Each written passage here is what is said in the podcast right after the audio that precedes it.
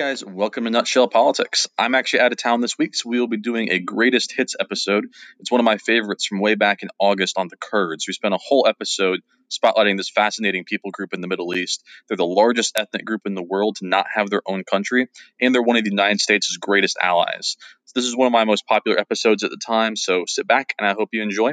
And I'll be back with y'all next week with a new episode. So let's go ahead and dive in.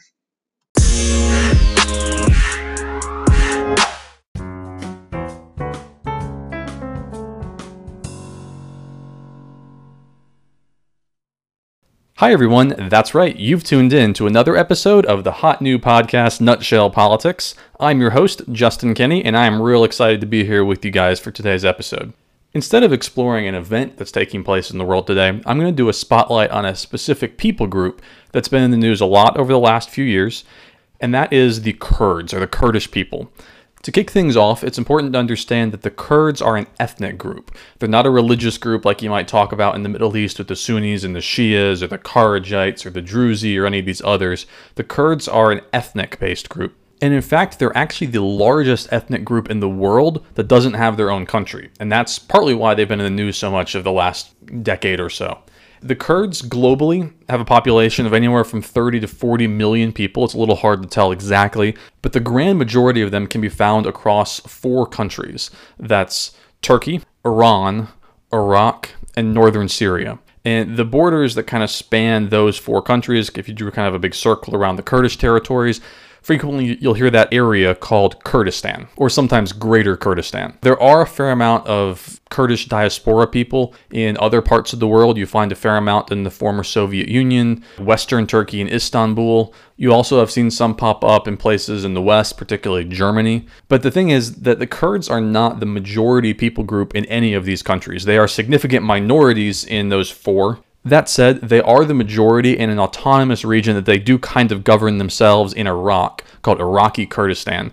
Uh, they pretty much run themselves there. You can find their own border crossings, their own governing bodies, but they are still technically a part of Iraq and answer to the Iraqi government, even though the Iraqi government largely leaves them alone. So they are the majority population in Iraqi Kurdistan, but that's not a recognized country on the global stage.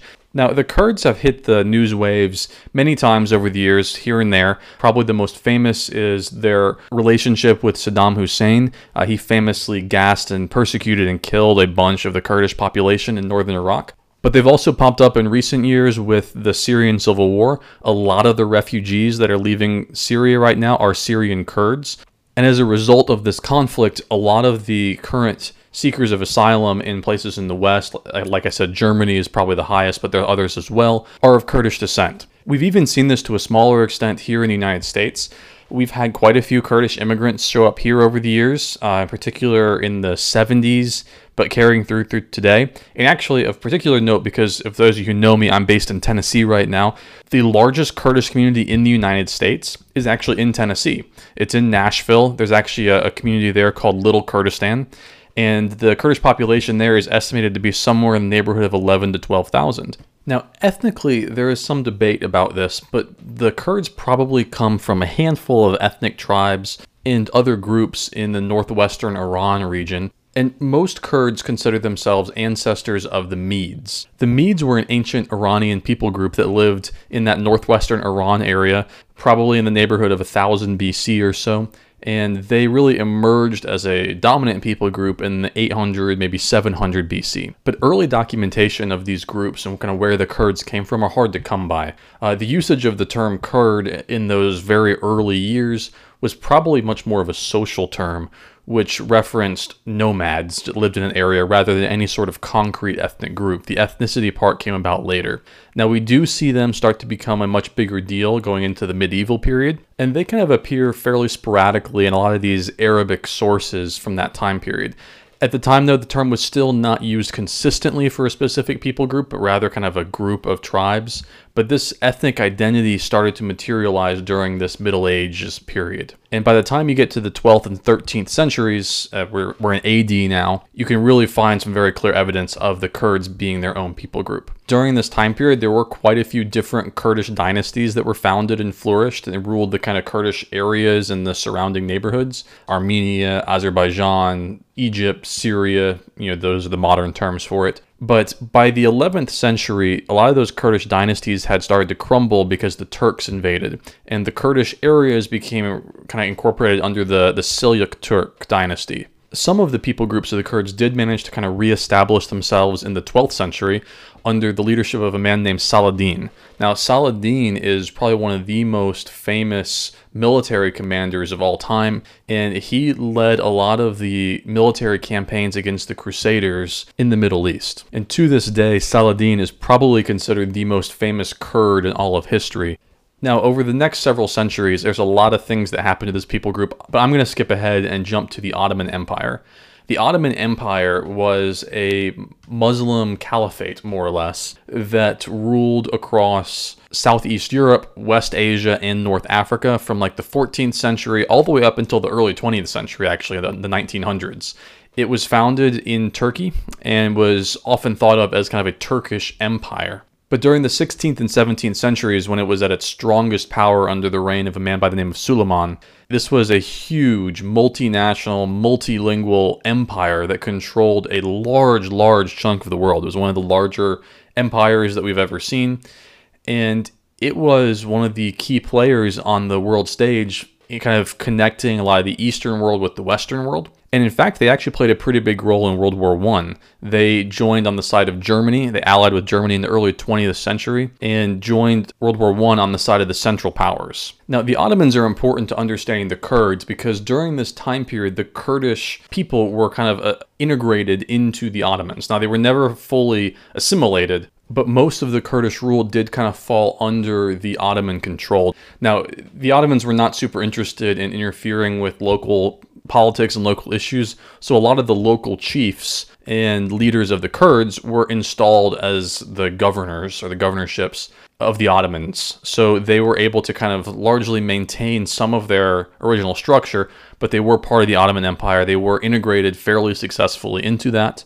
But in the late 1800s, you start to see the Kurdish nationalist movement take root. And you start to see a couple uprisings. There was a powerful Kurdish landowner. He was head of a powerful family. His name was Sheikh Ubaidullah. And he basically demanded political autonomy, independence for the Kurds. They wanted their own state without any sort of interference from the Turk Ottomans or the Persians who were also in the area. And this uprising was quashed fairly quickly by the Ottomans. It was it was suppressed. But this Kurdish nationalist movement managed to really take root and started to grow. And so when World War I happened, the Ottomans again joined on the side of Germany, so they lost. And when they did, a lot of their territory got partitioned off, and the Kurdish nationalist movement really emerged after World War I. And so through the teens and 20s and 30s, you see a lot of revolts by Kurdish groups. Now, the Turks responded by brutally, brutally quashing them to the point where there was almost an ethnic cleansing of the Kurds and actually of the Armenians during this time period as well. And so the Turks either sought to exterminate the Kurds or to deport them, and they sent them to a lot of different areas. And mostly the reason for this is they were trying to weaken a lot of the political influence that the Kurds have by mostly taking them out of their their kind of ancestral lands where their people are from and then dispersing them into smaller communities throughout the area. And by the end of World War I, and kind of especially going into the next few years, there have been something like 600 to 700,000 Kurds that have been forcibly taken from their homes and moved elsewhere. But we still saw this undercurrent of Kurdish nationalism, and revolt after revolt takes place. You get into the 20s and 30s, and there's quite a few large scale revolts that start to take place still in these Kurdish regions. And as the Middle East was carved up during this time period, largely by the winning powers in the world wars, uh, you saw the Kurds get divided across multiple borders. As I mentioned, there's four main countries that they're divided across Turkey, Syria, Iraq, and Iran. But this didn't solve many problems, and throughout you get into the 50s, 60s, 70s, we see this Kurdish nationalist movement continue to grow. Uh, it continues to evolve and take shape. You start to see some militant separatist groups pop up.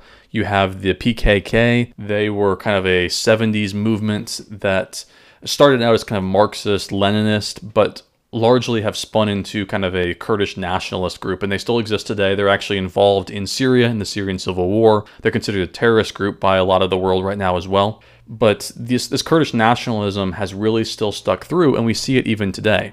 Now, the, as I mentioned at the beginning of this episode, the Kurds are considered the largest ethnic group in the world without a state. And that is true.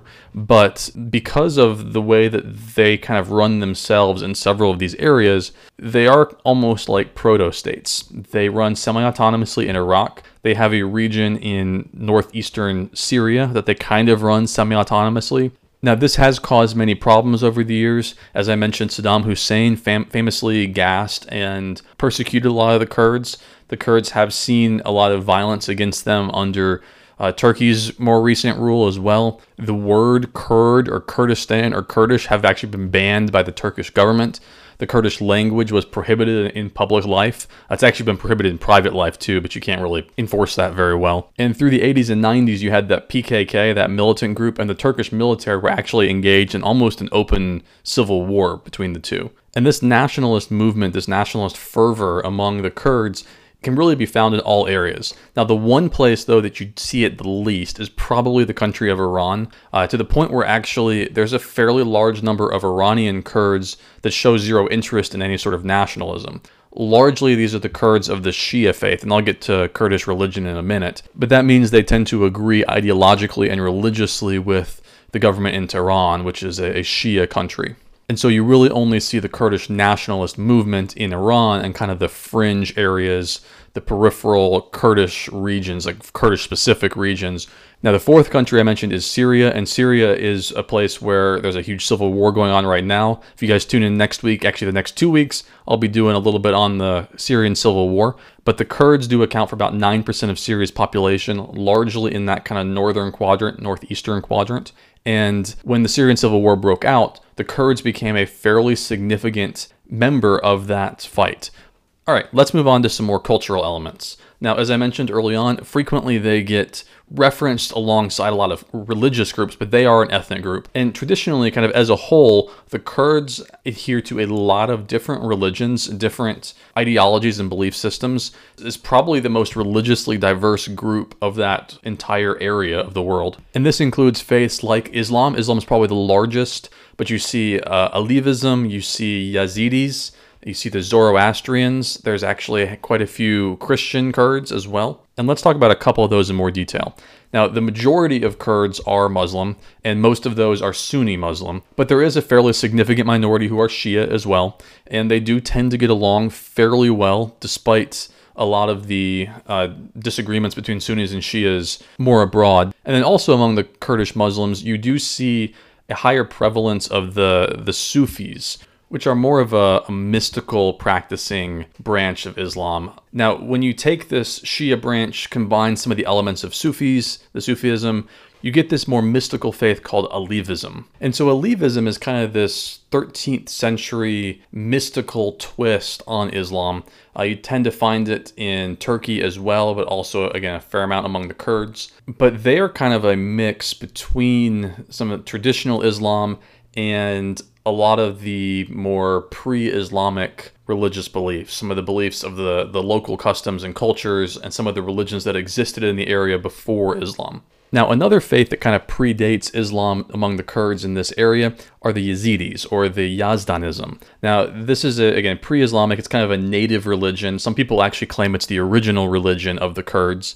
But over time, it's kind of morphed and it's actually combines aspects of several other faiths. You find Islam, Christianity, Judaism elements in this. You also find some Zoroastrianism, which I'll talk about in just a second. And Yazidis are a very close knit community. In fact, if you marry outside the Yazidi faith, you're actually automatically considered to no longer be Yazidi. The key thing here with the Yazidis is that they're sometimes even referred to as the cult of angels. And that's because they believe once God created the world, he placed the world under the care, under the protection of seven angels, including one whose name is Melik Taus. Uh, he's considered the peacock angel. I don't really know where that comes from, but he is the, the world ruler of the current Earth. Now, the backstory that they have for this peacock angel, Melik Taus, actually has some resemblance to the stories of a fallen angel, fallen from grace and God, which you might recognize in Christian tradition as Lucifer or Satan. And so, because of this similarity, a lot of other monotheistic religions in the area call Melik Taus, Satan, and they refer to the Yazidis as devil worshippers. This isn't quite true because the Yazidis believe that this fallen angel actually reconciles with God and is, is no longer considered to be a fallen angel, but this perception of them as devil worshippers has continued and has actually led them to be persecuted quite strictly. In fact, beginning in 2014, they were one of the key targets of ISIS, the Islamic State, in its kind of effort to rid the area of any sort of non Islamic influences. And so the Yazidis have actually been uh, widely, brutally slaughtered across the region in the last few years, to the point where foreign countries, including the United States, actually have run specific missions to rescue Yazidi populations from ISIS and the brutality that they bring. Now, the Yazidis, despite having some similarities to Christianity, Judaism, and Islam all kind of mixed together, they do have some more unusual beliefs as well. In particular, one of their key beliefs from the time of creation is that they are descendants of Adam. You'll notice I, I said Adam and not Adam and Eve. And that's because they believe that before Adam and Eve had children, Adam managed to reproduce on his own a son by the name of Shahid bin Jair. And so this son is where you get what they believe is the ancestor of the Yazidis. So they have some kind of odd things with this. And this is the reason that the Yazidis give for not intermarrying with other non Yazidis. And they don't accept converts as well. You're kind of either born into Yazidism or not. Further, they actually do believe in reincarnation as well. And that over time, over lifespans, you kind of continually purify your soul, continual reincarnation within the the group of the of Yazidis. But if something goes wrong, you can be expelled from the Yazidi community, and it's believed that when this happens, you can never convert back to the faith. And because of this, their religion is considered very pure. This is kind of ironic given that they seem to borrow elements from a lot of different religions. But they even take this to the point of not having external contact with non Yazidis. They do allow it to an extent, but too much contact is considered pollution of the Yazidi faith. And so, because of this, Yazidis have frequently avoided some of the more national duties of like military service or living amongst other faiths. Uh, they don't borrow things from, from outsiders. But this has lessened a little bit in more recent years still, because of a lot of these elements, there's a lot of mystery surrounding the Yazidi population, the Yazidi beliefs, but because of the persecution they've been facing, we have had more contact with them recently in the form of mostly rescuing them from ISIS or other extremist groups seeking to persecute them. Next up among Kurdish religious groups are the Zoroastrians. This is actually considered one of the world's oldest religions. It is monotheistic, single god, and dates back to as far as the second millennium BC. So we're talking about 2,000 years before Christ, which makes it one of the first monotheistic faiths in the history of, of humanity. Now, largely, Zoroastrianism is considered the ancient religion of Persia, which we think of as like Iraq and Iran today. So, Zoroastrianism can really be best summed up by three core values good thoughts, good words, good deeds. They consider themselves a very moral people group. They believe in the natural elements. They're very ecologically focused, protecting nature. They refrain from a lot of pollution. But their key kind of theological component is the belief in what they call the holy immortals. These are, uh, I angel like beings, I guess, that are identified as taking on certain aspects of what a good person should be. Things like truth and righteousness, power and just rule, uh, long life, immortality, they're also quite big on the duality of the world in terms of good and evil. Very big concepts in Zoroastrianism. And you see other very familiar elements pop up in here as well. The idea of the golden rule, uh, heaven and hell, again, the duality there, even the concept of free will. But despite a lot of these familiar concepts that you might find in other religions as well, Zoroastrianism has really started to decline since about the Middle Ages. There are not many of them left. You do still find some in this Iraqi Kurdistan region in the Kurds. You also find some still in Iran. But actually, primarily where you find the Zoroastrians today are in India. And like Yazidism, they also have this belief nowadays where you really can't convert to it. You're either born into the faith or you're not. And so, partly because of this, but also partly because of the spread of other faiths like Islam and Christianity, especially through that region, Zoroastrianism has really declined. Now, the last faith of the Kurds that I'm going to touch on, there are several other minority ones, but are the Christians. So, Kurdish Christianity probably goes back all the way to the first century post Christ, first century CE. Ancient tradition suggests that the Apostle Andrew was the one to bring the faith of Christianity to the Kurds. Now, the majority of Kurds did adopt Islam after the Arab conquest during one of the empires in there, but there were a lot of Kurdish converts to Christianity even during this time period, and we've actually seen it even rise in more recent years. Parts of the Bible were actually translated into the Kurdish language in the 1850s, and actually just in the 21st century, in about the year 2000, there was a Kurdish-speaking Church of Christ that was established. It's the first evangelical Kurdish church in that area. It's in it's in Iraq, and since this time period, we've actually seen a pretty big wave of Kurds converting to Christianity in the Iraqi Kurdistan region.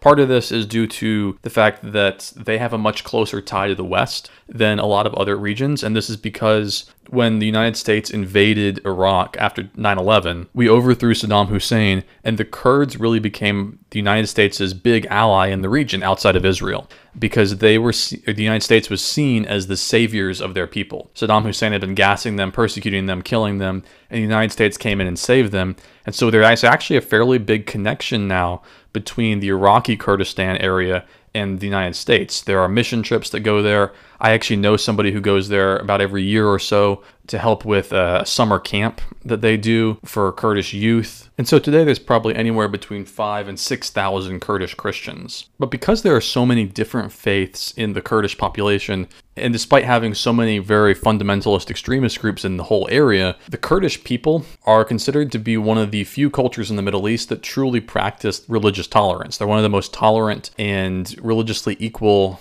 governments and people groups in the whole area. And in the same vein as this religious tolerance that really sets Kurdistan apart from a lot of the neighbors in the area, there's this story that after World War II, when Israel became a nation, there were a fair amount of Kurdish Jews uh, who left Kurdistan, moved back to Israel, and there are quite a few stories about their Muslim neighbors from when they lived in the Kurdish area being very distraught over the loss of their Jewish neighbors and actually maintaining synagogues, in some cases for, for decades, in honor of their friends who had left to go back to Israel. That kind of thing really speaks to what the religious tolerance is like in these Kurdish regions, where they really do seem to be very open and welcoming to people of all faiths and to people of a lot of different backgrounds as well, ethnically, religiously, and otherwise. And this probably comes from the long history of suffering that the Kurdish people have gone through, that they have this kind of bond or kinship or brotherhood that they've developed over the years because of the persecution, and so they tend to accept pretty much anybody who falls under that category. But they are noted for being particularly welcoming of all kinds of faiths. Now, one kind of final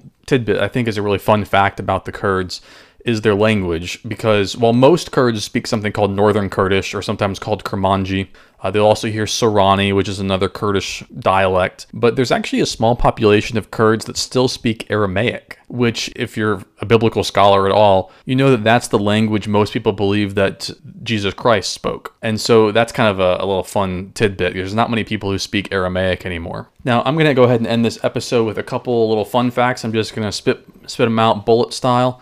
Um, the Kurds are culturally pretty close to the Iranian people. They celebrate things like Newroz, which is their New Year's Day. It's very similar to the Iranian New Year's Day. It takes place in March. They're really big into things like folklore.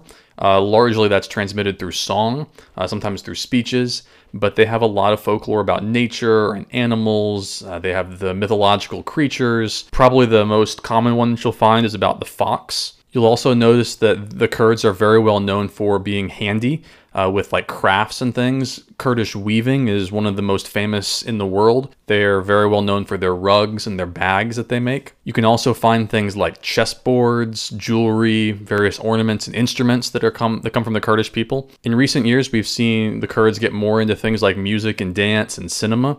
Most of the themes of the cinema are around poverty and hardship, a lot of the history there. But in the last few years or so, we've seen a handful of Kurdish directors that have become very critically acclaimed. Sports wise, the Kurds are very big into football, soccer. That is uh, now because they don't have their their own state, they don't really have a team in FIFA or anything like that. But they do have a team that represents Iraqi Kurdistan and goes around plays teams. And the Kurdish clubs that take place in the Iraqi soccer leagues have actually done quite well. They've won the Iraqi Premier League a couple times recently. You also see Kurds do quite well at things like taekwondo, wrestling, boxing, weightlifting. They've even won a couple medals in the Olympics. And finally, probably one of the most interesting tidbits is that tattoos are quite widespread among the Kurds. And this is weird because despite having such a large Sunni Islam population, under which tattoos, permanent tattoos, are not permissible, we see a lot of very ancient traditional style tattoos among the Kurds. Most of these are thought to have come from pre Islamic times, a lot of very traditional elements to them, a lot of traditional symbolism, especially religious symbolism. And actually, a kind of of interesting note too, tattoos are more prevalent among the women among the Kurds than the men. And a lot of these tattoos have meanings about protecting against evil, uh, illnesses, those type of things, or the specific tribal affiliation that that particular individual belongs to among the Kurds. But I think that's all the fun facts I'm going to hit. Uh, we're about out of time, so I'm going to go ahead and end the episode. Please, if you're really interested in this, the Kurds are a fascinating people group. There's a lot of really interesting stuff here. I could probably speak on this for hours.